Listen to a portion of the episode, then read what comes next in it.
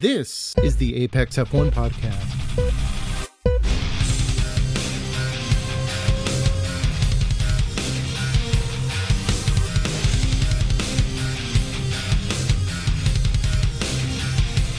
Hello, everybody. Welcome. My name is Ryan, and I'm here with my stunning co host, Josh. How are you today, Josh? I'm doing good, Ryan. How's it going, guys? I'm glad to be here. Just excited to get this thing off the ground. Yes, absolutely. And I, I definitely am more excited to get this off the ground uh, now that you're definitely more involved with this project. Oh, absolutely. I'm glad to have you on here.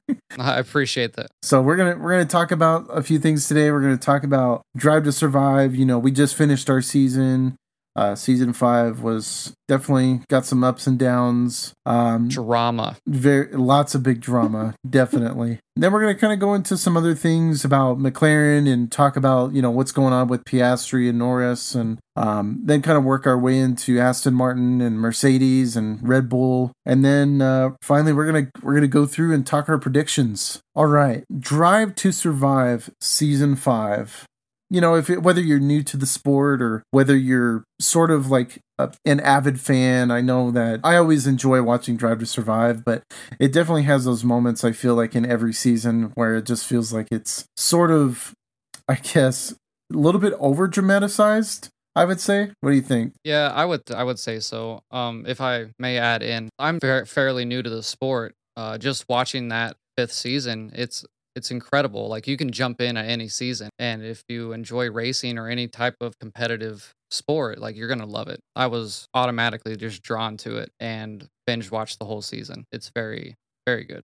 Yeah, absolutely. I know um I just finished it a couple days ago and and I was because everybody's been sick in my household, so I know that there is definitely one of those things that you just once you start watching it, it's it feels like you're like immersed in the action. But uh, season five, I, I definitely felt like there was some lull moments um, in there where uh, I mean it had all the drama, it had all the hype, but it, it felt like it was it kept going back and forth, and I I wasn't really quite sure how to follow it especially when they were talking about Ferrari and you know their their troubles with Charles and yes. and um with Mattia and and talking about that uh, the stuff with Gunther from Haas. Uh, that was yes. that was one of those episodes that I was like, why why is this needed? I, I personally didn't understand why they were trying to. I haven't watched the previous seasons from it though, but from what I could watch from it, it was that they were kind of formatting it into a story based thing from each team starting from the beginning of the season because about episode 4 they like jumped back to this race that had this big wreck and I was like, I already watched this. What I was so confused for a second. And then I was like, oh, this is what happened with this specific team during this specific time. And I was it actually drew me in even more because it was just, it was covering everything. It had so much detail the back behind the scenes. I definitely noticed that when because it, it, definitely did feel like they were going team by team. You know, they focused on on uh, Haas in the very first episode, and then they worked in their way into Ferrari and uh, Mercedes and Red Bull. And then they kind of started getting into Alpine and, and you know the whole Oscar Piastri drama and and stuff like that. So that was just one of those things that I was kind of like, oh, and then they they went back into McLaren and they basically talked a little bit more about um, the various things with their troubles with trying to re-sign Daniel or what they were going to do, you know, with the whole Daniel Ricciardo contract. So that was that was a fairly interesting tidbit I I didn't know about, which was which was kind of interesting. But I I also was glad to know that Fernando Alonso was just an absolute savage. Absolutely. Okay, so what I loved about it is that you got to get to know the personalities of each driver and like what they were expecting or what they wanted from a team, basically, and just how they lived their day to day lives, especially with principles and all that. My five points that I've taken out of that is that Daniel Ricciardo has a gigantic nose. Lewis Hamilton always has to have a fashion statement. Yes. That is George Russell wears way too much makeup. Really? Everyone has an ego and definitely over dramatized certain aspects of the season. Yes. That's that's what I took from it. I mean, yes, there's definitely more as a fan. I loved the behind the scenes, but it was just the things that popped out. Yeah. And you know, that was Daniel Daniel does have a big nose, but I think it's so huge. it's funny because when it's it's um you know when he's talking, it's like I I don't really particularly notice it, but when he turns his face, then I do notice it. But I mean, it's Yeah. it's still. But I didn't know I didn't know that George wears a lot of makeup. Maybe it's just when he's talking. I, I think it is. I don't think he actually does, but just like what they did to his face during their segments they're talking to him, Yeah. really looks like a lot of eyeliner.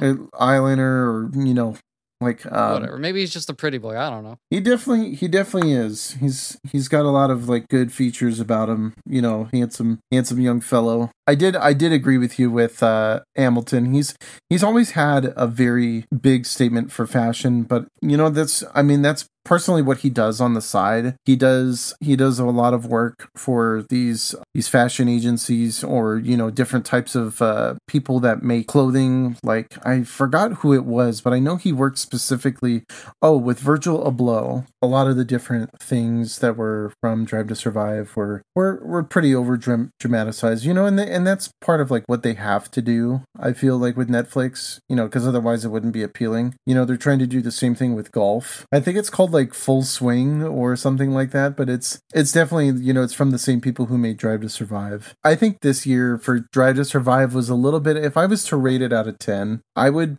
probably say if we're talking about all of the content and we're not talking about the racing like if we're talking about storylines if we're talking about storylines and we're talking about how they presented everything if we're not talking about it from a f1 purist perspective I would probably have to rate it maybe about a six out of ten, and I think that's fair. As somebody who's this this was designed for people who are not into the sport and they're trying to gain momentum, mainly within America and also other countries. Man, America shows out though for F1. It does. As of as of recently, they are really really showing out. Miami looked like it was pop.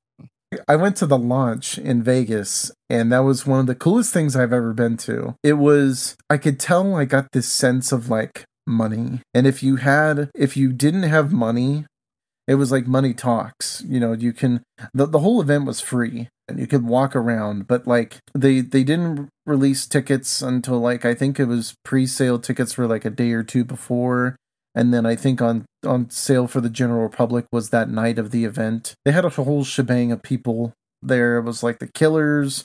They had uh, you know Crofty from F1. Uh, they had Naomi Schiff was there. She was one of the presenters as well. Sounds amazing. It was. It was. It was actually really cool. I'll post some pictures of it on the the social media. But yeah, so Drive to Survive was uh, pretty good this season, but it was definitely it was to me it was lacking a few things that I wish they like. I wish they would have went into Vettel's retirement from last year. Yeah, That I was- was... not a fan of that. I wanted to hear about that. Yeah, and, and you know Aston Martin they did their whole documentary about that as well, but I definitely wanted to um, see a little bit more behind the scenes and kind of like talk with him. Uh, or not, I did. I didn't want to talk with him. I mean, I would love to talk with Sebastian Vettel, but I know uh, I wish that they would have had him talk with them a little bit and kind of go through his whole life and I his think they did- legacy. A very well getting Fernando to replace him. He did an absolutely stellar job in the first race of the season, but we can get more onto that in our next segment. So before we move on from Drive to Survive, there's a couple things that I wanted to actually talk about in there. Like, yeah, I Yeah. was poking fun about it earlier, and I agree with you on the six for ten. I would put it at a seven, but that's just me. But hmm the things that I cued in on the most was that Ferrari could have won the like, Oh, the God. championship, but their Absolutely. pit strategies were awful. They were god awful. It was just like they had it and they just threw it away. They did. I I 100% agree. I, I couldn't understand why they did some of the the pit strategies that they did. It was just not even an avid watcher. It's just like why would you why would you do that? I mean, I'm sure they had a reason to do it. Maybe Red Bull just outsmarted them. It was definitely like head scratching for me. I can I could definitely agree with that. There were there were many times because I I remember watching a few of those races. Uh, one of them was Monaco when they were bringing Sainz in and and they were trying to get like an undercut on Red Bull. Charles was going to go out. He was going to keep going, and then at the very last second, they told him to come in, and they're all they're all wait no no no in in in in in in in. On the radio and he was like, What the F He's is like, going on? What are we doing? Yeah, and you know there was also questionable pit calls, um, like for example in Brazil when they kept him out in in the intermediate tires, which is like I believe it's between the hards and the rain tires, the wet tires that they have. It wasn't even pouring rain; it was like drizzling, and um, but it but they kept him out on the intermediates, and everyone else was going out on slicks, and it was crazy. Like he was like, I don't get it. I don't understand I mean, it. they almost lost to Mercedes at the end of the year. They could have had the whole thing. I agree with A- that. an- another like a sleeper team for me that I liked was Alpine and uh, Haas, Haas Racing. I really liked Kevin Magnussen. oh yeah, I, Kevin. I, I really love his driving style. Like he's aggressive. Like maybe he doesn't perform that well, and that could be on the car as well as the driver. But I really like the way he just got in there at the beginning of the season off of the whole situation and just did the best he could. It was really amazing to watch. Yeah, he took a he took a year off to go to IndyCar, and he didn't. I, I believe he was actually getting ready to go to IndyCar, if I'm not mistaken, and he uh, got the call last minute because of the whole Nikita Mazepin thing. And I remember watching that very first opening race, and I was like, "Oh my gosh! Like, who are they going to get for him to uh to race and they they called up Kevin and he got the call and definitely just did an absolutely superb job. I couldn't believe it. I was on the edge of my seat like no way, no flipping way. This was insane. Like he came he took a year off of racing and came back and scored what? It was 7th. I believe it was Yeah. 7th Yeah, and and he blew my mind. And then when he got his pole position for the sprint race in Brazil of last year, that was that was an absolute killer moment. Um, I wish they would have highlighted on that a little bit more, but instead they decided to focus on something else. And they they barely even talked about George's win in Brazil I too. know. I was kind of sad. It was like there's flashed flashed by, but there was there was so much information to give on just ten episodes, though. To be fair, Yeah, yeah, no, There's especially with an hour, with an hour runtime, you know, there's a lot to unpack in there, and I, I'm sure that you can't go through everything all within an hour, but that's that's totally understandable. But I, I definitely see what you're what you're saying about it. Uh, Kevin, Kevin, hopefully looks pretty good this year. You know, they they almost finished in the points in Bahrain, but you know that's that's okay. You know, there's 22 more races of the season left to go. We got Jeddah next week, and we've got Australia the week after. So, oh no, it's it's two weeks after uh, the 19th. I think we're going in two week increments again because we're going. Uh, it's like two and then three weeks, and then we've got we got Baku in April, the end of April, and then we've got we got the Miami Grand Prix we should go to in the beginning. I I've I'm desperately trying to see if we can go, but you know, Formula One, if you want to sponsor us to come out there and do a uh, a podcast, that would be awesome. Uh, definitely looking to see about the F1 in Las Vegas, one I am excited for, and also Circuit of the Americas because I am dying to go to COTA. That is one place I've always wanted to go see. that would be cool. Have you ever been to the the Vegas one? I, I I mean I've been to Vegas, so I know exactly where the track is going to be because it's not fully built. It is. Uh, it looks like it's going to be exciting whenever it gets all done. A few months ago, when they first started doing the the building and breaking ground, I was able to drive past it and see it. It was really cool. That's awesome. Uh, there was it was just a bunch of dirt that they were moving around. How close is that to the NASCAR track there? The Las Vegas Motor Speedway. I think it's uh, probably about 20, 20 minutes. And that's probably about it for uh, Drive to Survive. Overall, not too bad. Could be better. You win some and you lose some. All right, let's go ahead and talk about McLaren and Alpine.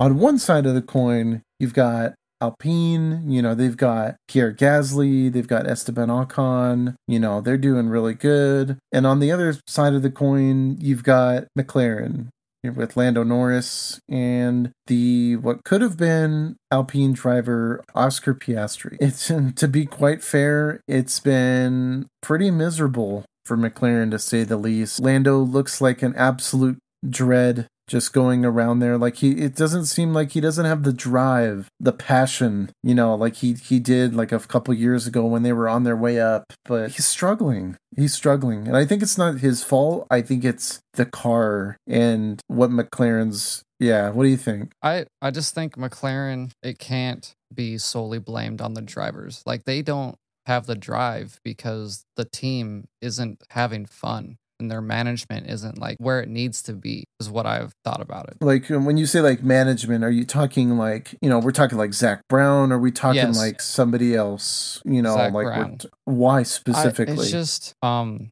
I guess it kind of goes back to Drive Sur- to Survive. It was like a trend at the ending of that, like losing to Alpine in at the end of the year and just like also stealing their driver and then it's not really working out. They just uh, they brought it on themselves. And then with the lawsuit almost happening, seems like they're not making the best decisions and who knows how far that goes. No, I, I definitely agree. You know that he plays hardball a lot, and I Yes. that's something I noticed with Zak is is he plays hardball because he's he's a businessman. He likes to he likes to have the up the upper hand on most people, which is it's not a bad way to do business, No. but it's almost it's almost like Lawrence Stroll vibes.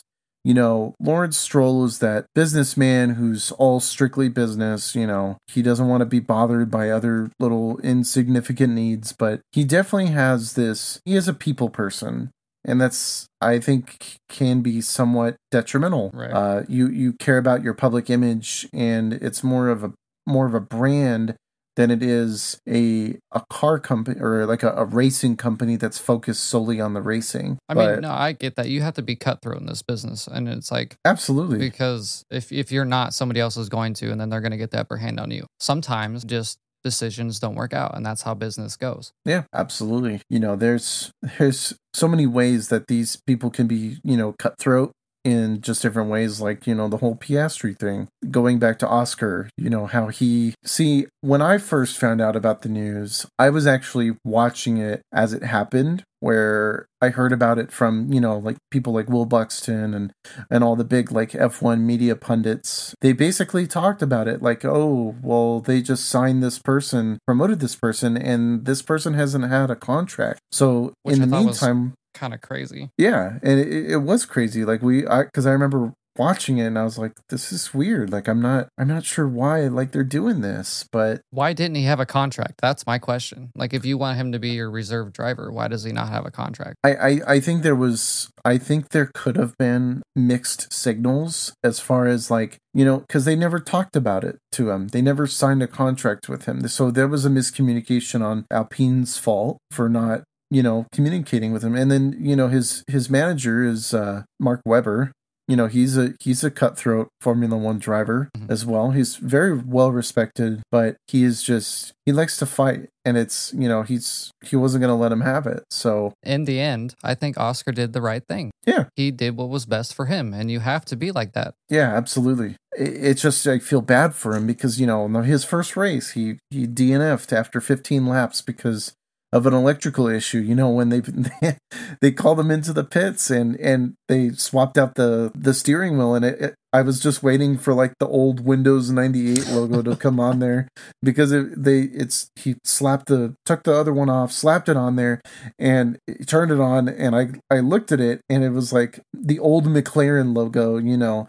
oh no And I was like, "Oh my gosh." So it and then it just they were waiting there and it just looked like there was nothing going on. So I was like, "Oh, what a terrible first debut." But they say and this is according to the race and uh, several other news outlets, you know, they're supposed to have upgrades by the end of April. So by the Oh. time that they go to uh, Azerbaijan or Baku on the street circuit, they should have upgrades that are going to hopefully allow them to fight for those midfield spots if they're not currently sucking by, you know, yeah it's gonna be tough yeah, it is. It really is going to be tough, especially with Aston Martin. Um, you know, when segueing into Alonso in his debut. which wow, was fantastic absolutely. You know, I when I I woke up because FP one is my time. It's like three thirty for Bahrain. I was like, oh, he's in second place. Not bad. And then I went to work. I I saw the uh the time and he was first. And I was like, no way. Wow, that's pretty good. And then it, it was just first all weekend. And then you know, I was really wanting him to get a pole position for qualifying, but, you know, he started, what, fifth? So it wasn't bad at all. He started fifth on the grid, ended up third in a podium spot. Absolutely fantastic drive. Made it an incredible pass on Lewis. I don't know if you caught that, but I oh, didn't. God, that was that was such a good move in turn ten in the You very ask back for a end. better for a better debut. Yes. Winning, of course. But Yeah, and then and then when they ask him, you know, were you guys expecting this? And he says, at least no. he's honest. yeah, at least he was honest about that. Yeah, I'm I'm and then, you know, to to kind of tie in, you know, Aston Martin itself with uh with Stroll, he literally broke his wrists, had surgery, or I, I don't know if it was directly his hands or if it was his wrists, but it was he basically had surgery on his wrists or his hands, goes into racing two weeks later after this, and ends up in a points. Seventh. I think he ended up seventh. Yes, it was seventh. No, he was sixth. I'm sorry, not sixth. He was seventh. Uh, George was seventh. Lance was sixth. But yeah, so Aston Martin made an absolutely killer debut at their first uh, race of the season. Definitely in a good spot for the the points. Mercedes definitely needs help. There's there really is no way other no other way to put it. I don't even know how they did so good last year with the car that they had. I mean, they they did pretty average.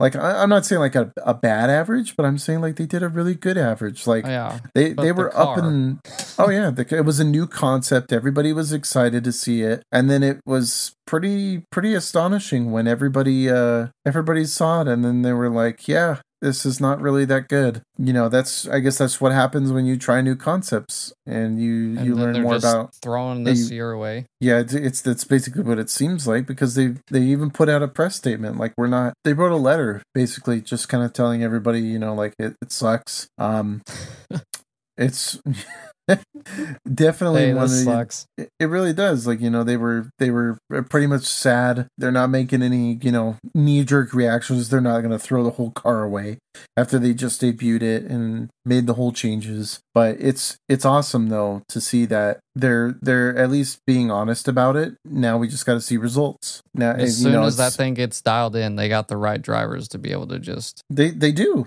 George is a fantastic driver. He's proved it. And even, you know, Lewis, you know, the seven time world champion. He's definitely got probably a few more years left in him that he can he could do it. I don't see him staying longer though than when he gets if and when he gets his eighth. think he's gonna get his eighth. I I would like to see him get his eighth because, you know, as you know, Michael Schumacher was I this this is gonna sound very, very stereotypical. I've always loved the era of like, you know, with Mika Hakkinen and, you know, all the old vintage drivers, the early 2000s, the 90s. And it's just insane to know that Michael has seven titles, Lewis has seven titles. Lewis is, you know, he's still in great condition for what he's doing, but I, I think it's going to be a matter of the right car and the right, you know, the right sauce, the ingredients that they got. It's it's just going to be a, a mixture of things that they need to get it right, and then he can get his eighth. And then I'm sure that if as soon as he gets his eighth, then he'll he'll be done. I don't think he wants to do that anymore. Now that he would be he would legally be considered the greatest of all time, Legally, having the most. I I mean eight ti- he would have eight titles, and that means he's he's got the most titles in Formula One history. But you think that's why he's um, staying? I I definitely think so. I, I think he still loves the sport. Obviously, you have to, to in order to stay this long. But Oh, you think as soon as he gets it, he's just dipped. He's like, "Yep, out." yeah, I think I think it would just be a matter of uh, you know figuring out if he's going to make it to that eighth title, and he could work on getting it out. And or Yeah. getting it out there to where he can basically secure that legacy for himself. which would be But we'll fantastic for him. Michael Schumacher, his son Mick, didn't do so hot. Mm-mm. Doesn't even have a seat. No, he's he's got the reserve seat for both McLaren and Mercedes. Uh, ma- mainly he's doing a Mercedes reserve driver, but he does some simulator testing for McLaren.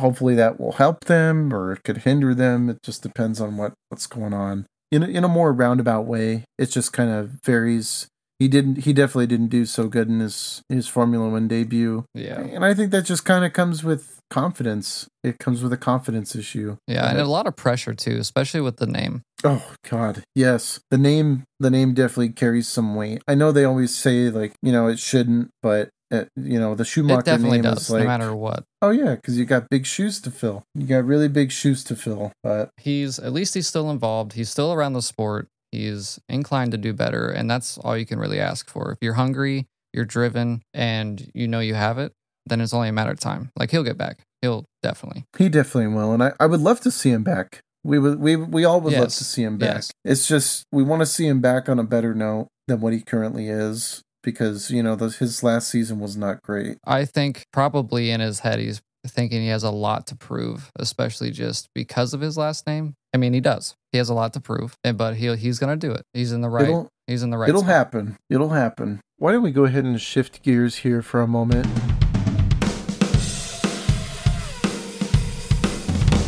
All right, so let's get into our predictions for the rest of the season, the Bahrain Grand Prix, and what we know so far. To be honest with you, I'm starting from from this point forward. We're gonna give three predictions, or top three predictions for the season. Uh, they could be, you know, about drivers or constructors, however we want to do it. Uh, but they just have to be predictions for the 2023 season. Okay. What do you think about that?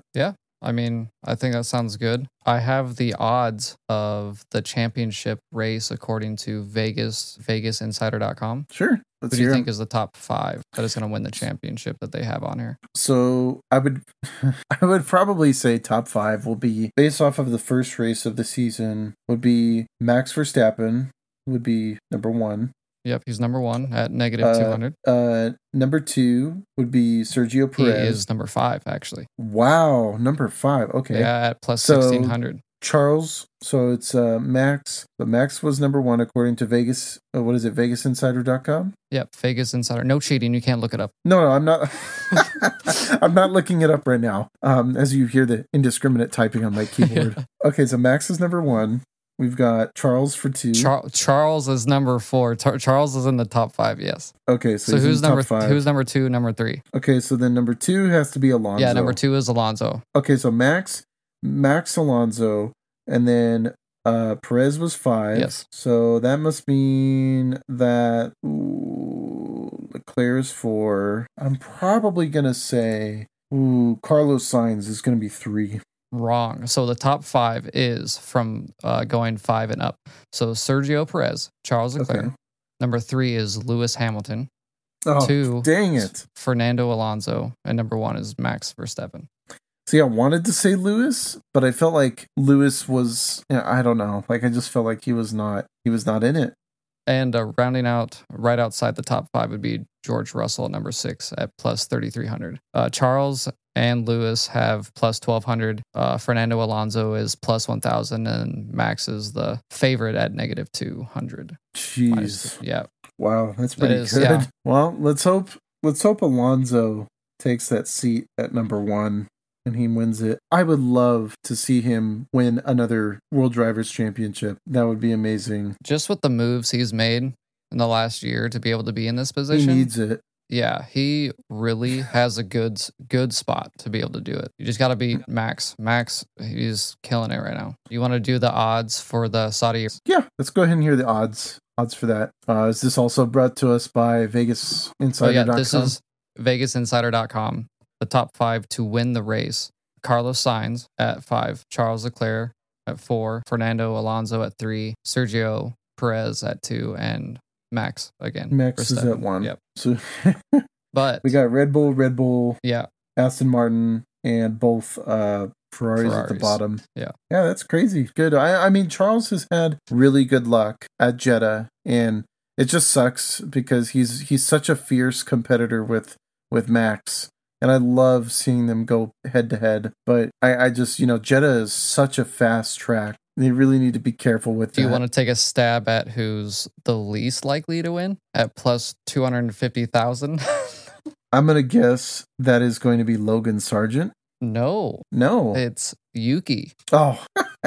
yeah, he doesn't have good luck. No. He he's he did terrible there last year. So why don't we why don't we get into our predictions real quick before we close out this podcast? I'll go ahead and share my top 3 predictions and then you can we can compare Okay. uh, as we do it. Uh so for uh my first prediction, I went with Logan will score Logan Sargent will score points in at least 5 races this year for Williams. I think Pierre Gasly. Pierre Gasly is going to score 10. 10 Yep. races. Okay. I'll make that 10 too. I'll I'll uh I'll call that. So so I'll say, you know, Logan Sargent will definitely call, uh score points in at least 10 of his races. That's a pretty far prediction for Williams, but you know, considering the fact that Alex scored points on his first first race, I mean, it was just one point, but it was still, you know, Logan was literally two two places right behind him in 12th. Definitely got something going on there. Why don't you go ahead and share your second prediction? My second I'll- prediction I'll- McLaren isn't going to finish the season.